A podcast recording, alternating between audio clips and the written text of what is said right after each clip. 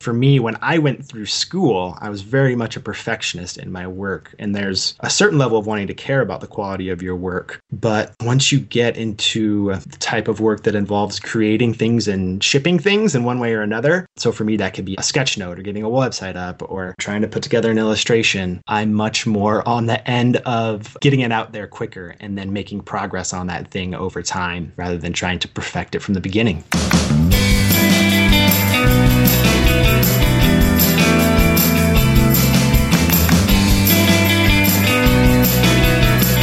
Welcome to Starve the Doubts. I'm your host, Jared Easley. Our co host today is Jody Maberry from jodymaberry.com and proud to announce the new host of the Park Leaders podcast. Hey, Jody. Hey, Jared. Thanks for having me back. Always, man. We're fortunate today to speak with Mr. Doug Neill. Doug is an artist who helps people and organizations turn ideas into art through sketch notes and illustrations. He is passionate about ideas and believes ideas can bring positive change to individuals and communities. Doug has created websites, books, and a podcast centered on the concept of turning ideas into art. Doug, it is a pleasure to have you. Let's move this podcast from verbal to visual. Welcome to the show. Yeah, let's do it. Thanks for having me on. Awesome. So we like to ask this question to everybody that's on the show. What is the best concert that you have ever been to? Oh, good question. I'd probably have to go with a concert that I went to in Portland with Josh Ritter. He's kind of, I don't know, does that name sound familiar to either of you two? Josh Ritter. Yeah, Not, he's pretty it is, well though. known, but not super well known. He's kind of in the folk rock scene, I guess, a little bit. And he played a show at the Wonder Ballroom in Portland. And it was, even though like some of his music varies from slow to fast and everything in between, he has so much fun up on the stage that his joy is entirely contagious. So it was a great show.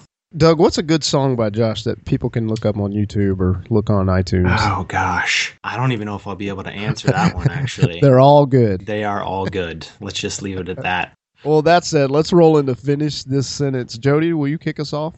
Doug, we know that you like to spend time outdoors. So finish this sentence. If you ever camp on Mount Hood, If you ever camp on Mount Hood, it depends when and where and what time of year. If you ever camp on Mount Hood, make sure to hike above the tree line. Yeah, that's something. A group of friends and I made a trip up to. There's this cabin called Tilly Jane that's about a two and a half mile hike from a spot where you can park. And when we did that hike, I guess just last weekend, part of it was in the snow. So we threw on our snowshoes to get up to that cabin. But that cabin is still below the tree line. But once you get above the tree line and look out, you have some pretty amazing views. We were looking toward the north. And the second day we were up there, from Mount Hood, you could see all the way to Mount Adams and Mount Rainier and Mount St. Helens. And to have all of those in your skyline is a pretty fantastic view. So that would be my recommendation. Good recommendation. Doug, we're going to continue on with finish this sentence. When hiking to the top of Mount Pisgah, it is important to. When hiking to the top of Mount Pisgah, it's important to watch out for poison oak. There's quite a bit of that in this part of Oregon, and particularly on that hike up the mountain. So be careful for that. Doug, for those who are not trained in poison oak, how do you spot that? How do you Oh know? gosh, so it has a very oily look to the leaves and also kind of a reddish brown tint. So watch out for reddish brown leaves that look oily. That's probably the best way to identify poison oak. And it could be I'm pro- it's either poison oak or it's poison ivy. I frankly don't know the difference between the two, but you guys can do some research on your own to figure out the exact term. But it really doesn't matter. Just avoid those things. Leave a comment in the show notes. Yeah. All right. Yes, exactly.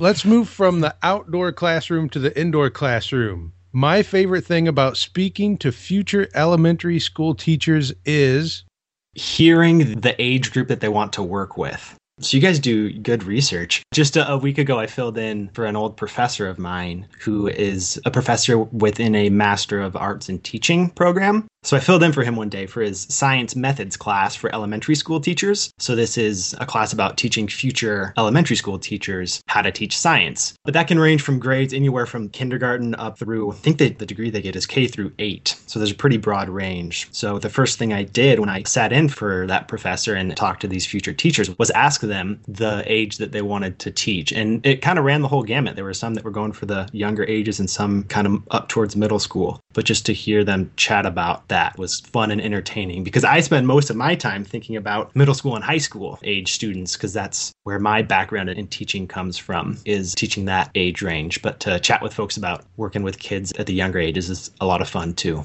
Sure. Doug, we're going to go into blank versus blank. We're going to give you a couple of options, and if you'd pick one and maybe a short reason why. And the first one's a softball Portland versus Eugene.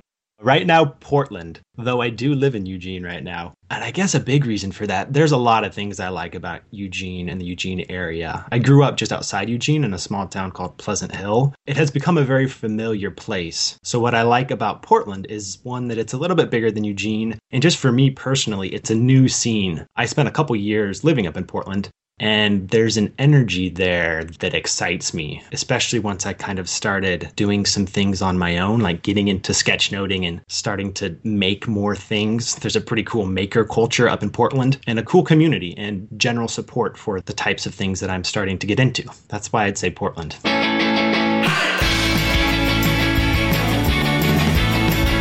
All right, Doug, would you rather visit Cathedral Park versus downtown Telluride? Probably Cathedral Park, even though they're very distinct. So Telluride's a pretty big name place in Colorado. I would say I would like to go to either a music festival or a movie festival in Telluride. That'd probably be the main thing that would draw me back there. I've only been there once on a road trip last fall. But Cathedral Park is a beautiful little park up in St. John's, which is the area in Portland that I lived in for about a year and a half. And it's far north of kind of downtown and where a lot of the action is going on in Portland. But it's right at the base of the St. John's Bridge, which is, in my opinion, the most beautiful bridge in Portland. And it's also Cathedral Park sits right on the river with the bridge kind of going above you. And then right across the Willamette River is Forest Park, which is another one of my favorite spots in Portland. A huge expanse on the order of 50 miles of trails in this beautiful forested region that I would often hike over and into whenever I needed to clear my mind. So being able to see all that from Cathedral Park makes that spot pretty desirable. I've seen your picture of Cathedral Park on Instagram, and Hmm. is. I'll say this: I'll be in Portland this summer. I, I'm putting that on my to-do list. Good. For sure. What are you coming to Portland for? I'll be there for World Domination Summit, but All we're right. not there yet. We'll talk about that here a little bit. okay. The next blank versus blank.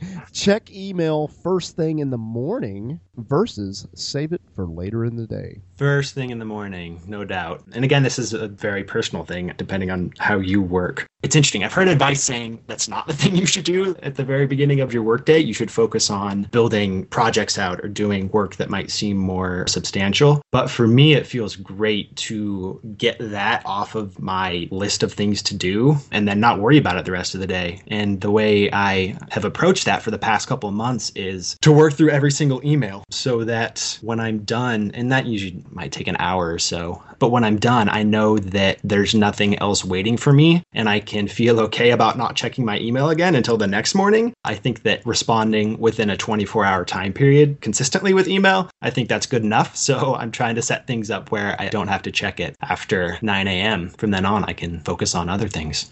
Do you schedule exercise and sleep versus take it when you can get it? I'm a big scheduler in a lot of ways. So, for both of those things, I schedule them into my day. Exercise for me comes, well, so kind of where email comes in the morning, exercise comes in the afternoon. It's a great break for me. I've always enjoyed, played a lot of sports growing up. It feels good to exercise. It's never hard to like get me out the door to get out on a run. It's something that I enjoy and look forward to. So it's kind of nice to do that towards the end of the day. I usually go out at about three or four in the afternoon and uh, get in an hour of exercise each day. And then sleep has also become something that I've tried to get very consistent with because I keep hearing it from different ways from different places that sleep is huge for anybody doing creative work each day. And that creative work has become something that I'm doing more regularly than five years ago, I guess. And I can just tell how much more refreshed I am each day, obviously, how much energy I have. And I think the quality of creative work benefits from consistent sleep. So for me, that's right around 10 at night to 6.30 in the morning. That's my time. All right, Doug, let's do true or false. You should seek progress, not perfection. True. Seek progress, not perfection. Yeah, that's a big thing, I think, with anything you do. I think growing, a lot of us going through school, well, I should just say for me, when I went through school, I was very much a perfectionist in my work. And there's a certain level of wanting to care about the quality of your work. But once you get into the type of work that involves creating things and shipping things in one way or another, so for me, that could be a sketch note or getting a website up or trying to put together an illustration, I'm much more on the end of getting it out there quicker and then making progress on that thing over time time rather than trying to perfect it from the beginning. We're going to move into some regular questions for you now. I know you were recently at Pioneer Nation in Portland, Oregon. Tell us how was it and what were some of your takeaways from the conference? Yeah, Pioneer Nation was great. So I attended that conference as a volunteer, which if, if you've been to any of the events put on by Chris Guillebeau and the team of folks that puts on those events, you know right away based on the number of people in colored shirts, how many volunteers there often are at events like that, which is a really fun way to get involved in an event like that. Because as a volunteer, you're helping out um, either with registration or with maybe in a particular workshop room or kind of just running around doing whatever tasks need to be done. But it was interesting. I guess one of my roles as a volunteer was kind of being the side of the main stage and I would kind of be a mic runner. So I would take the mic from the speaker and kind of run it backstage for get ready for the next person. So being kind of that close to stage was really fun and still being able to see a lot of the presentations and sit in on some workshops was great for me because the timing of Pioneer Nation is right at a time where I guess since the beginning of this year, since 2014, I've gotten real a lot more serious about turning the sketchnoting thing into a sustainable business for a while. So, for maybe the year before that, I had been doing freelance work in that realm, gotten jobs here and there. And, you know, sometimes I'd get enough jobs in sketchnoting to pay the bills for a month, but definitely wasn't happening consistently enough. So, starting at the beginning of this year, my mindset has sh- shifted a little bit now that I've realized I'm intrigued enough with this idea of visual note taking and sketching out ideas that I would like to kind of spend my full time doing things in that realm. So, Pioneer Nation was kind of filled in a lot of gaps for me as I've been thinking about what I want that business to look like, how I want to shape it. And I'm still very ignorant on many business topics, but a lot of the things that came up at Pioneer Nation and the folks that I was able to meet, like Jody, like we met there, and just hearing the speakers, connecting with the attendees, started filling in a lot of the gaps that rather than filling in those gaps, I feel like I'm building and I know where to build and how to build. So that's what Pioneer Nation did for me, which I'm very thankful thankful for.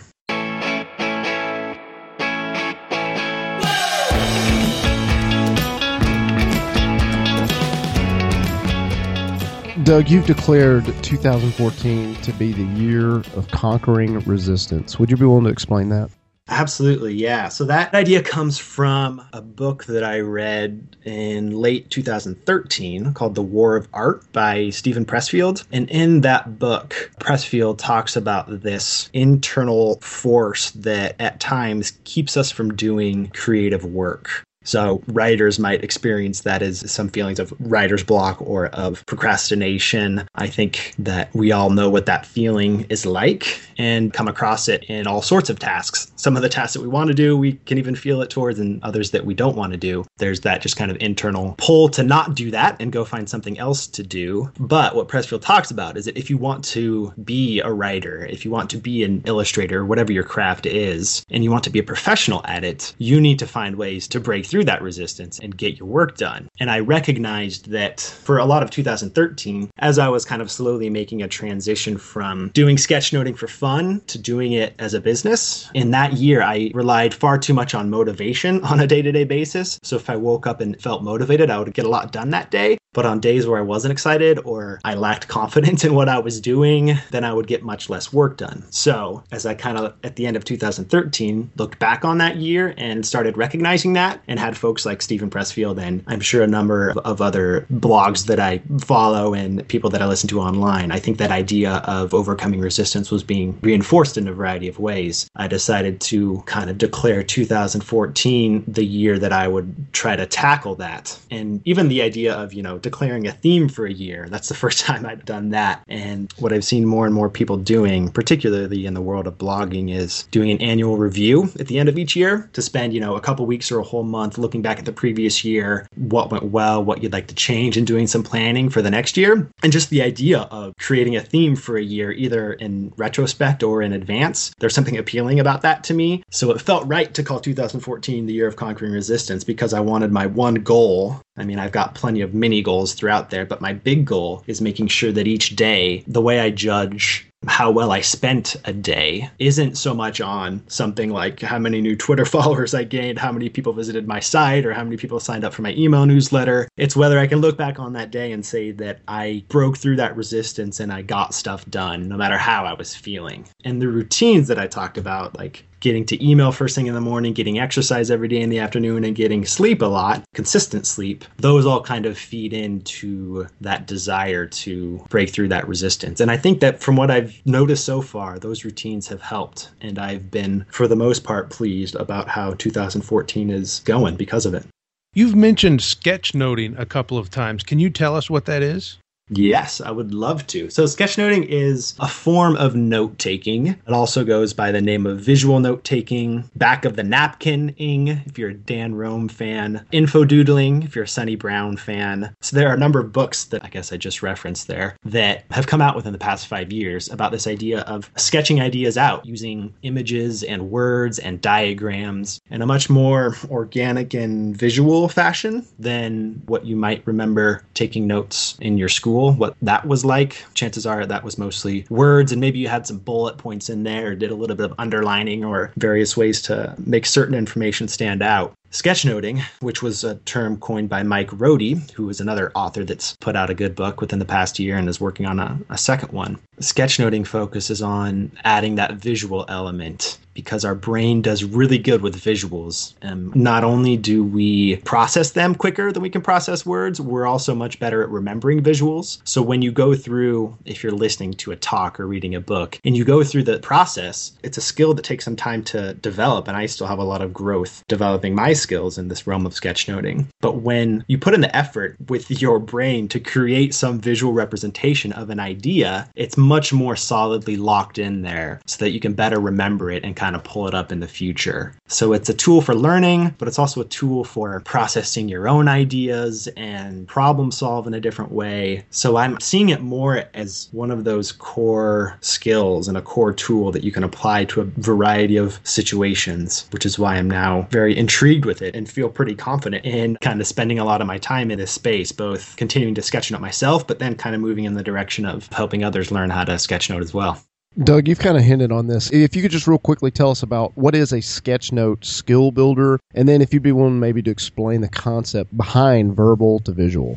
Yeah, so the Sketchnote Skill Builder is a book that I'm currently working on to help people develop their sketchnoting and their visual note taking skills. I've already mentioned a few, three books I think so far, that kind of are, are comprehensive topics on this idea of visual note taking. And those three are great. One is the Sketchnote Handbook by Mike Rohde, The Doodle Revolution by Sunni Brown, and her TED Talk. Sunni's TED Talk is the reason that I started doing this in the first place. So check that out too. And then Dan Roam, he's had a couple The Back of the Napkin and Blah blah blah. Those are good books. And they're all kind of in that form of not quite a textbook, but kind of in that realm where introducing this concept and kind of giving a comprehensive overview what I see as people are, say they read one of those books and are intrigued by this idea and want to pick up this skill, there are a lot of good activities within those books, but I think it's in the area of practice where people might need some more support. So the Sketchnote Skill Builder is a book of activities to help you just develop your skills. They're kind of open ended, suggested things that you can do that even doing one or two of them each week over time will help you to build your skills. So that's kind of what that book is looking like. And I'm hoping to have that out in a couple of months. I've been documenting the progress of developing that book on my blog, which has kind of been fun to see even how that process has come together. Because this is the first book that I've ever worked on. So it's an interesting project in and of itself to take on. And I kind of enjoy digging into the process of creation, no matter what the project entails. So that's been fun to explore. So that's the Sketchnote Skill Builder. Verbal to Visual is a newer project that came up actually as a result of Pioneer Nation. I remember sitting in one of the main talks in one of the workshops, and the idea of creating a podcast around the same topic of bringing ideas to life in this visual way just made a lot of sense to me. So, what that podcast will look like, the main audience that I hope to reach with that is people that want to develop their visual note taking skills. And to help them do that, there are a couple different style of shows. Half of the shows are going to be solo shows, so it will be just me as the host talking about resources and research that I'm doing on my own and sharing some kind of skill building tips online and maybe even doing a little lesson there on the air. So, specifically directed to folks picking up the skill. But I also wanted to incorporate interviews into it as well. So, I've already done three of those interviews. The, the podcast itself will be launching a week from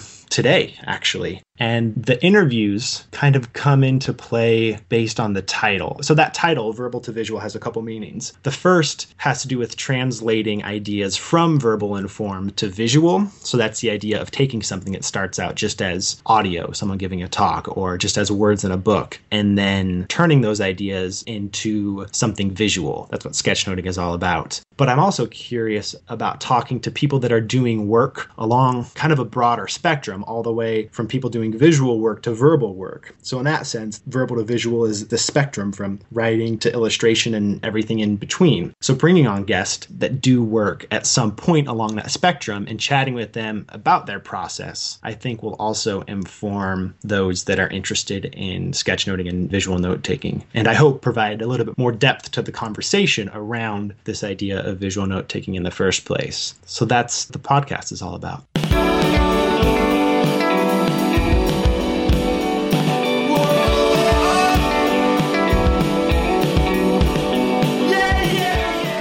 Sketchnoting and illustrating has been a big part of your daily activity and your business. What are some ways illustrating can be used that our listeners may not have thought of? The biggest thing that I've found, both related to sketchnoting and illustration, and again, I would say for me, the only difference between the two is a little bit more time and more polish to get from a sketchnote to an illustration. But I think both, what I've found is that either of those two ways of representing an idea or a set of ideas, when you throw them up on a wall and then you look at them each day, or you put them in a place where you wanted to be reminded of those ideas, that's where a lot of the power comes from. So as I like look around my my room right now, I have one wall where I'm just throwing up each new sketch note that I do. So if I listen to a talk online or reading a book or whatever, whenever I finish a sketch note, I have a section of wall where I throw that up. So I'm kind of this growing wall of ideas that I sketch note. But I also have a wall that's kind of dedicated to business development as I figure out what I want this business to look like and kind of become more acquainted with fundamental business concepts. I've got a wall dedicated to that, which a bunch of sketches and ideas. And again, that combination of ideas expressed in words, but others expressed in visuals. So having those things to look at and to reference and to remind myself of the things that I want to keep in mind day to day, that's, I think, where the power lies. And initially, when I started sketchnoting, a lot of that, the ideas that I would want to post would be things that I would hear from someone else. Like I'd be listening to a podcast, like some interview, and someone would share an idea that kind of changed the way that I looked at the world. And if that was a perspective that I wanted to maintain, if I liked the way way that the world looked, looking through it with that lens, then I would try to just put a quick sketch together and throw that up on my wall, like above my desk or somewhere else in my room to remind myself of that idea and then be better able to carry it with me throughout the day or the week or the year or however long I wanted that to stick around. So I think that's where the power lies in, in sketchnoting and illustration. And I hope that makes it seem like a more approachable thing for people that might not see themselves as someone that would pick up a pen and sketch things out because really the artistic quality is not the important thing in all this. It's the visual representation of an idea, and even rough sketches can do that, which I think is pretty cool. Definitely. Doug, we're going to start to wrap up here, but what is the best place for the listeners to check out your sketch notes, learn more about your podcast, and connect with you online? Yeah, the best place to find all that would be from my homepage, which is just dougneill.com. And the last name is N E I L L. That's kind of where I point to the other things that I do. Primarily at this point are where I blog about sketchnoting. That's thegraphicrecorder.com. And then the new podcast that's about to launch, that's verbaltovisual.com. But then I'm also on Twitter there, fairly active on Twitter, and that you can find all of that from dougneill.com. So that's kind of the place to start. Do you have any final thoughts for the listeners?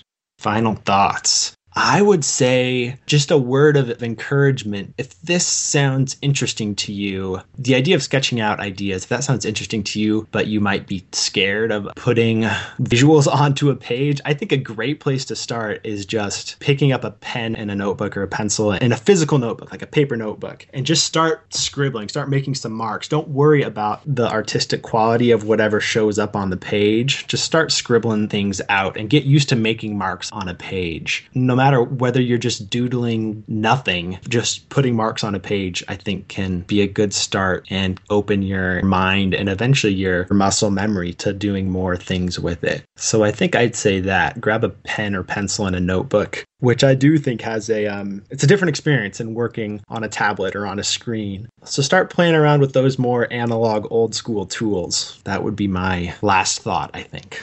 Doug, I think my three year old daughter is onto something. Yes. I'm sure she. I yeah yeah. I have a total. It's it's really interesting now to go and see like younger kids like doodling and doing things because I think I have a much different view of that now than I would have a couple years ago when I didn't even know about sketchnoting. So yes, let your kids doodle away too. There's a good message for you awesome. also. Doug, thank you so much for being on the show. Jody and I appreciate your time. Best wishes to you, your sketch notes, the new podcast, and everything you're doing. Thanks, man. Thank you, guys. It's been fun chatting with you.